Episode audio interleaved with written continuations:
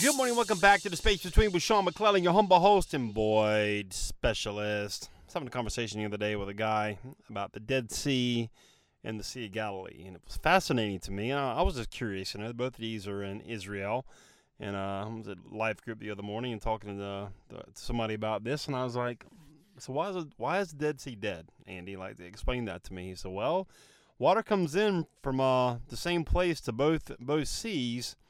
And the main difference in the Galilee Sea, the Sea of Galilee, and the Dead Sea is that the water in the Dead Sea does not have any water going out of it. So everything that comes in, it just kind of gets stuck there.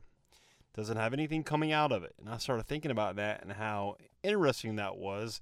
And I started thinking about that. You know, my mind was racing uh, at this point, thinking about how I can make a podcast out of that. So here we are. So here we go. So I look at that in a lot of different ways. Uh, as guys in particular, like if, if we bottle stuff up, or, or anybody in, in, in general, if we take something and we just stuff it with all this stuff, we don't we don't our emotions, our feelings, we don't talk about it. Kind of, it's gonna kind of it's gonna eat away at us like cancer inside, man. It's gonna it's gonna just it's gonna destroy us. It's like silently, it's just gonna destroy us.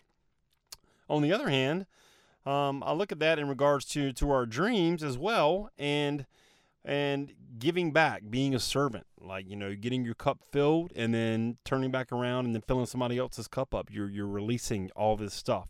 You know, we have to release our thoughts, uh, especially if they're something's bothering you, something's on your mind. You got to release your thoughts and start talking about that stuff, man, because it is going to eat away at you like a cancer. If you're going for your dream, you know, uh, pour into other people. Be a servant. You know, whatever knowledge you have that you've acquired, that uh, that you're uh, whatever intellectual property you're hanging on to, like somebody can use that. Somebody needs that. You can charge somebody for that.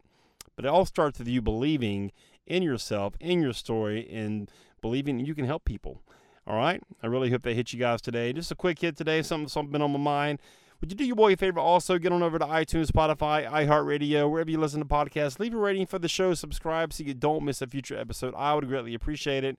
And we'll see you next time on the space between. And just like that, another void has been filled in the space between. Hey, listen, you're obviously a podcast listener. You're listening to this podcast, which I appreciate you.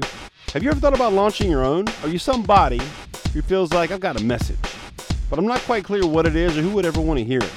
Let's do this. Let's have a conversation. I'll kind of take you behind the scenes of the Space Between podcast, show you how I do it, and worst case scenario, you'll have three really simple steps that you can use right now to understand what your message is and how to get it out there. Go to linkwithsean.com, S-E-A-N, linkwithsean.com, book a call, pick a time that works for you, and let's have a conversation about you and your message, all right? We'll see you on the call.